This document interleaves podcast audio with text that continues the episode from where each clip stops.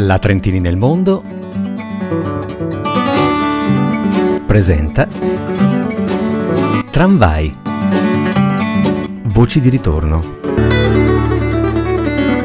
Prosegue il nostro approfondimento sul mondo del lavoro e siamo anche oggi a Parigi, Malaga e Vienna, Abbiamo conosciuto con Luca, Arianna, Diana e Claudia il mercato del lavoro di questi paesi e le sue dinamiche, smontando in parte anche alcuni miti. Su tutti, in chiusura del precedente episodio, abbiamo capito che all'estero il lavoro non si trova facilmente. L'impegno e la pazienza servono anche fuori dal confine nazionale. Molte sono le candidature inviate, poche le risposte ricevute dalle nostre voci. Ci restano molte altre curiosità da soddisfare. Gli stipendi sono davvero più alti e la meritocrazia davvero esiste. Ripartiamo da Parigi. Parliamo dunque di stipendio, Luca, e del riconoscimento della professionalità. Io posso rispondere per la mia esperienza che è un po' particolare. Allora, devo dire che io dico sempre che il mestiere che faccio qua, cioè il giornalista freelance, in Italia non lo potrei fare per un motivo puramente economico. Qui in Francia vivo dignitosamente facendo giornalista freelance per diversi media, in Italia raccoglierei 300-400 euro al mese, perciò eh, sicuramente è un mestiere che è eh, preso molto più in considerazione in Francia che non in Italia. Non mi soffermo sulla qualità o meno, quello è un altro discorso, però c'è un, una presa di coscienza de, del mestiere che, che, è diversa, del lavoro che è diversa. Si guadagna di più per forza, perché come dico, altrimenti non potrei vivere di, di quello che faccio, anche se è molto complesso, perché bisogna comunque avere una massa critica di collaborazioni prima di poterci vivere. Con una, per esempio, difficilmente si va avanti ce ne vogliono due o tre almeno. E poi sulla meritocrazia, anche qui sono abbastanza d'accordo perché diciamo io non sono figlio di nessuno, oso dire, nel senso mi sono state aperte le porte da alcuni caporedattori che mi hanno detto vieni e vediamo però non ero raccomandato da nessuno. Se sbagliavo le cose pagavo ho, e ho pagato anche a volte di tasca mia e non collaborando più per delle testate. In più lavoro con dei colleghi che sono francesi e alcuni capi o alcuni colleghi potrebbero dire perché prendiamo un italiano a fare un lavoro che potrebbe fare un francese? Quindi bisogna dimostrare non solo di essere al livello degli altri, ma forse di essere un pelo meglio degli altri e io questa pressione l'ho comunque sentita spesso, a volte la sento ancora e a volte ho avuto anche dei colleghi che hanno fatto delle riflessioni che si direbbe quantomeno un pizzico razziste, nel senso, ma tu sei, sei italiano perché lavori con noi, e ci sono i francesi che fanno la coda fuori, eccetera, eccetera. Se stai in un ambiente sano, ti capita di stringere delle amicizie e è il mio caso. Se stai in un ambiente che è molto competitivo e qui penso particolarmente a una vecchia collaborazione dove la gente cerca di mangiare gli altri per toglierli di mezzo, chiaramente non è piacevole e chiaramente rischi sempre di stare fuori, insomma, ecco. In questo caso possiamo dire tutto il mondo e paese è il singolo ambiente poi a fare la differenza. Arianna, confermi a Parigi hai trovato stipendi più alti e un concetto di meritocrazia decisamente diverso. Sì, concordo che c'è il guadagno molto più alto, ma poi dipende anche molto l'ambito lavorativo. Ci sarà il guadagno più alto, ma c'è anche il costo di vita più alto, bisogna anche tenere conto anche del costo vita. Allo stesso tempo, personalmente, nell'ambito del mio secondo lavoro, ho notato che mm, una cosa diversa dall'Italia è che si poteva negoziare il proprio stipendio. Infatti, qualche sera prima dei colloqui bisognava comunque prepararsi, fare delle ricerche sul salario medio, stipendio medio nella categoria del lavoro e in quel caso poi a seconda delle tue capacità e di quello che presentavi al tuo futuro capo potevi un po' negoziare mh, la cifra che volevi ottenere a- annualmente. Io cercavo in quanto artist 2D per degli studi di videogiochi. Per quanto riguarda meritocrazia nel mio ambito so che può essere valutata a seconda del lato tecnico che tu puoi dimostrare in quanto artista, quindi tramite un portfolio e dei test che magari appunto la società ti chiede prima di, di, di dirti ok sei presa. E qui diventa fondamentale il come quindi ci si propone. Diana in Spagna, paese che tra l'altro insomma associamo spesso come cultura, come modi, come abitudini all'Italia, stipendi e meritocrazia si discostano. Sì, gli stipendi sono più o meno come in Italia ma il costo della vita è molto più basso, quindi Quindi come guadagnare di più. di più. Esatto. Per la meritocrazia la mia azienda è molto piccola in più italiana, quindi non fa testo. Però prima lavoravo a Gibilterra, dove la mentalità è di stampo anglosassone, e lì sì, vedevo gente che ogni sei mesi riusciva a passare di livello e partire da zero e arrivare dove voleva. Quello sì c'era il riconoscimento di chi effettivamente si, si sforzava. Claudia, a Vienna che, che, aria tira? Allora, a Vienna posso dire quello che ho trovato io perché penso che per questi temi conta molto l'esperienza personale che, mm. che poi è diversa per tutti, è molto difficile generalizzare su un paese, a, almeno a mio avviso. Per quanto riguarda gli stipendi e il costo della vita, sicuramente sono entrambi più alti che in Italia. Sicuramente è bello vedere uno stipendio più alto, però è anche vero vero che poi bisogna un po' proporzionare il tutto. Per quanto riguarda la meritocrazia, quello che posso dire che ho trovato di diverso forse rispetto ad altre esperienze lavorative che ho avuto in passato è stato il fatto che qui per la prima volta vedo che viene data attenzione alla persona e alle sue capacità più che al ruolo come è stato definito. Nel senso, nel mio caso, per esempio, poi complice forse anche la pandemia e il fatto che l'attività per cui ero stata assunta, che era principalmente quella degli eventi, ha subito un arresto, quindi le attività sono calate in quel settore, ho avuto la possibilità di giocarmi con le mie altre capacità e questa è stata la prima volta che mi è, che mi è successo e mi ritengo molto fortunata.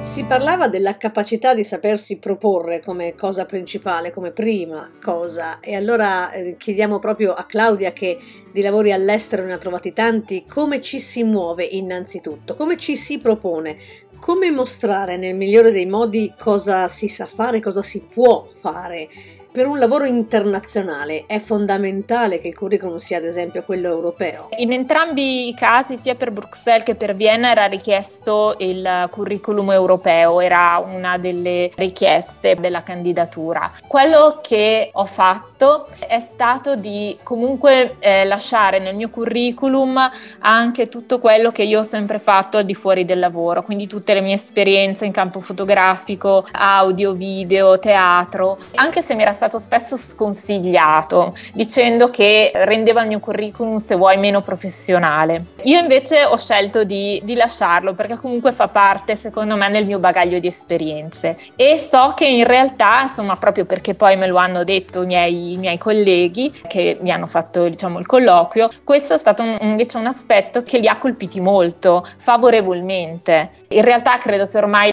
l'aspetto, diciamo, del curriculum si stia molto variegando e io in realtà sarei anche per un curriculum più creativo in cui ci si possa davvero presentare un po' da un punto di vista più personale e più creativo, però sicuramente per, per dei lavori più formali in cui bisogna rispettare determinati criteri di, di uniformità viene ancora richiesto il, il curriculum europeo. Diana a Malaga cosa suggerisci? Arriviamo con un curriculum...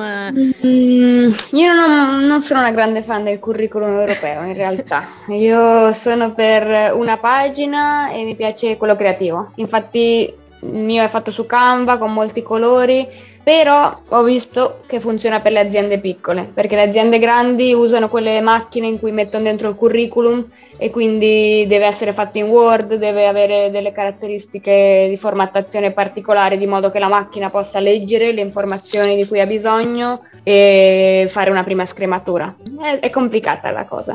si rischia di non passare proprio questo primo step. Insomma. Esatto. Cercavo di entrare a Booking e Booking riceverà miliardi di candidature e, e ho letto che mette i curriculum in questa macchina e quindi il mio curriculum fatto in Canva non, cioè, non veniva fuori neanche il mio nome praticamente. non, non, non esistevo, quindi ho dovuto adattarlo a seconda di cosa cerco. Certo, quindi l'opzione potrebbe essere avere effettivamente entrambe le possibilità, no? Sì in base a dove si invia poi la candidatura o come ha fatto Claudia, inserirci magari qualcosina che non si noti troppo, ma c'è anche quello che sono io, non solo quello che è stato il mio percorso di, di formazione. A Parigi cosa apprezzano Arianna? Devo dire che mh, mm, devo essere un po' esclusa perché essendo grafica, per me anche la grafica del curriculum è molto importante, quindi non sono per niente da curriculum europei, ma molto personalizzati, comunque che già indicano il tuo stile di d'arte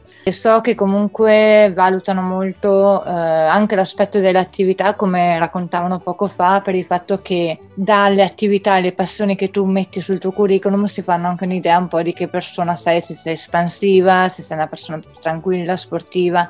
Quindi valutano anche questo da quello che ho notato all'estero, in, almeno in Francia perché ogni colloquio che avevo fatto comunque eh, cadeva sempre la domanda che ti diceva ah fai yoga, come ti trovi? Cioè può mm. essere magari anche un pretesto per continuare il colloquio ma allo stesso tempo è anche per conoscere la persona, non solo dal lato professionale. Ecco. Luca, confermi anche per te forse il curriculum lascia un po', forse come per Arianna come accennava prima, il portfolio da portare è importante, insomma è quello che effettivamente sai fare. Assolutamente, confermo, solo che quando arrivi e non hai portfolio ti chiedono mm. ma cosa hai fatto in Francia? Mm. E tu gli dici ci sto arrivando, so fare delle cose in Italia, dovrei poterle fare anche in Francia e ti guardano un po' e dicono ah, attenzione, fai qualcosa prima e poi vedremo. E quindi ti tagliano le gambe spesso così.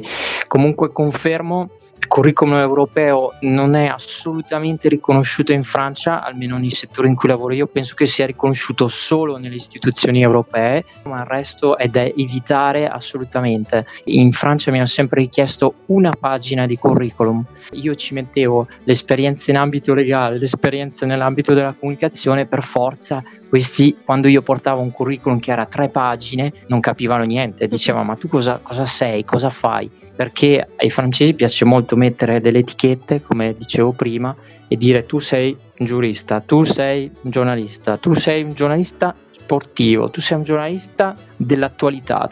In quanto alle attività extralavorative, quello che diceva Claudia prima ed Arianna, non sono d'accordissimo, nel senso che adesso ai capi, quelli che decidono sul reclutamento, si piace discutere nel colloquio, ma sì, cosa, cosa fai, eccetera, eccetera, ti piace leggere, ti piace andare al cinema. E comunque questo discorso viene in un secondo momento, cioè viene al momento del colloquio, devi superare comunque la barriera del curriculum, purtroppo lì eh, bisogna portare dei nomi di, di, media per cui si è lavorato, eccetera, eccetera, quindi, e poi chiaramente il book ti possono chiedere, puoi farmi vedere delle cose che hai fatto, eccetera, eccetera. Diciamo che è durissima avere una risposta, ecco, come dicevano le ragazze prima, e la prima risposta è quella più dura da avere. La seconda, quando già ti invitano a fare una chiacchierata, è molto meglio perché lì allora si può parlare di più cose, bisogna prepararsi bene, si può parlare anche della vita extra lavorativa. Bene, ci siamo presentati con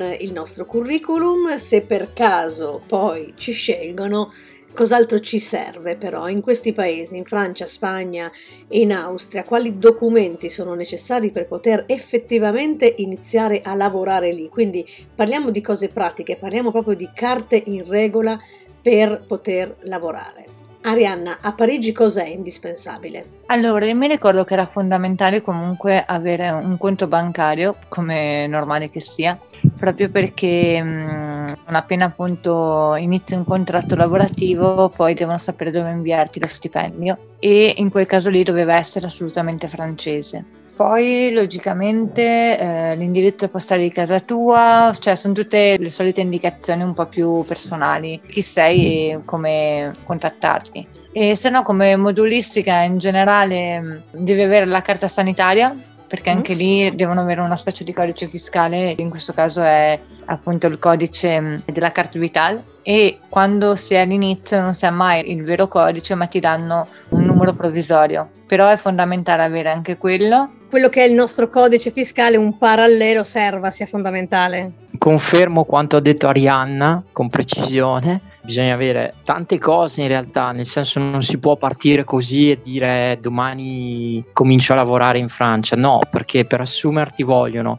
un conto corrente francese, devi avere un domicilio in, sul territorio francese, quindi devi già avere un appartamento, solo che per avere l'appartamento è un problema perché per affittarlo devi avere delle garanzie, le garanzie bancarie devono essere francesi e non possono essere est. Quindi è un serpente che si mangia la coda. Terza cosa, come ha detto benissimo Arianna, per essere assunti ci vuole la Carvital o almeno il numero della Carvital perché la Carvital fisicamente è questa cartina che è come la carta dell'azienda sanitaria, la carta de- del codice fiscale italiana, ti arriva dopo fisicamente, ma devi chiedere almeno il numero effettivamente è abbastanza pesante la burocrazia. Io mi ricordo ho prestato il mio indirizzo di casa, il mio domicilio a una ragazza di Trento che era venuta a Parigi, ha fatto un master e poi ha fatto un dottorato, eccetera, eccetera. Le prestai l'indirizzo di casa perché aveva bisogno di fare un conto bancario. Per il conto bancario serve l'indirizzo di casa. Quindi io la trovo abbastanza pesante la, la burocrazia francese. Spezzo giusto una piccola lancia.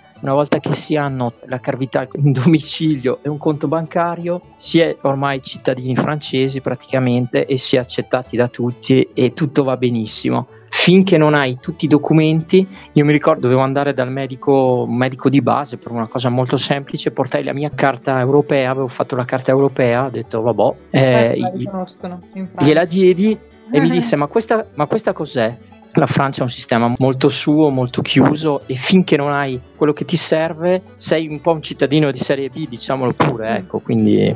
Eh, in Spagna invece la burocrazia da questo punto di vista, Diana, com'è? Allora, anche in Spagna serve per fare qualsiasi cosa un numero magico che si chiama NIE, il numero di identificazione de extranjeros, e serve per poi fare qualsiasi cosa. Io l'ho ottenuto molto facilmente perché prima ero in una città più piccola, quindi mi sono presentata alla polizia e mi hanno scritto questo numero su un foglio A4 con un timbro e lì ho potuto fare delle cose, però a Malaga mi hanno richiesto la tessera che riportasse questo numero, quindi una cosa un po' più complicata. E Malaga essendo una città più grande con molti più stranieri so che è più complicato, quindi ti posso andare l'appuntamento tra due settimane, tra tre settimane, tra mesi. E senza questo numero non si può fare niente. La cosa positiva è che non serve un numero di conto spagnolo, quindi possono mandarti lo stipendio anche sull'italiano però serve un numero tipo il nostro codice fiscale, il numero di seguridad social,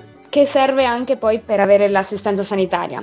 Voglio avvertire di questa cosa, se per caso vi trovate in un momento di disoccupazione, cassa integrazione, io per esempio sono passata da Gibilterra alla Spagna e non ero più coperta in Italia per la sanità perché ero iscritta all'AIRE e non ero coperta neanche in Spagna perché lavoravo a Gibilterra, avevo la mia assicurazione privata e tornando in Spagna non ero coperta da nessuna parte. Ovviamente non, non ti lascia morire perché mm, se vai al pronto soccorso comunque ti curano, però se avessi avuto bisogno di un medico in quel momento senza aver attivato questa segurità sociale, giustamente non pagando le tasse in Spagna, non avevo accesso alla sanità. Certo. Quindi occhio con queste, mm, o anche l'anno scorso ero in cassa integrazione mi era scaduta la tessera sanitaria europea che dura un anno, due anni, continua a cambiare, prima sei mesi, poi un anno, poi due anni e non potevo richiederla perché non stavo pagando le tasse. Quindi non ero coperta né quando andavo in Italia né quando ero qua in Spagna. Mi sembra un appello importante, insomma, attenzione alla copertura sanitaria perché ci sono sfumature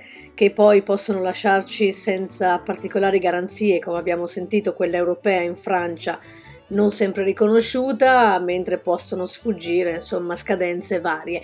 Adesso arriviamo a, beh, io mi auguro di non smontare anche questo mito, alla perfezione tedesca o simile, austriaca in questo caso. Claudia, dimmi che lì va tutto benissimo. Devo dire che sono stata fortunata qui in Austria eh, rispetto a Bruxelles e al Belgio, nel senso che qui il mio datore di lavoro si è occupato di tutto sostanzialmente, quindi sia di richiedere il codice fiscale, sia di iscrivermi all'assistenza sanitaria. Quindi non mi sembrava vero, ho detto ma mi trovate anche casa. Insomma, è stato tutto molto facile. Una cosa che forse a volte si dimentica come cittadini europei è che dopo, almeno qui in Austria, dopo tre mesi, tra i tre e i quattro mesi bisogna fare un'ulteriore iscrizione che va a specificare che non sei qui come turista ma sei qui come lavoratore ed è un'iscrizione extra che se non mi avessero insomma detto i miei colleghi sicuramente avrei dimenticato.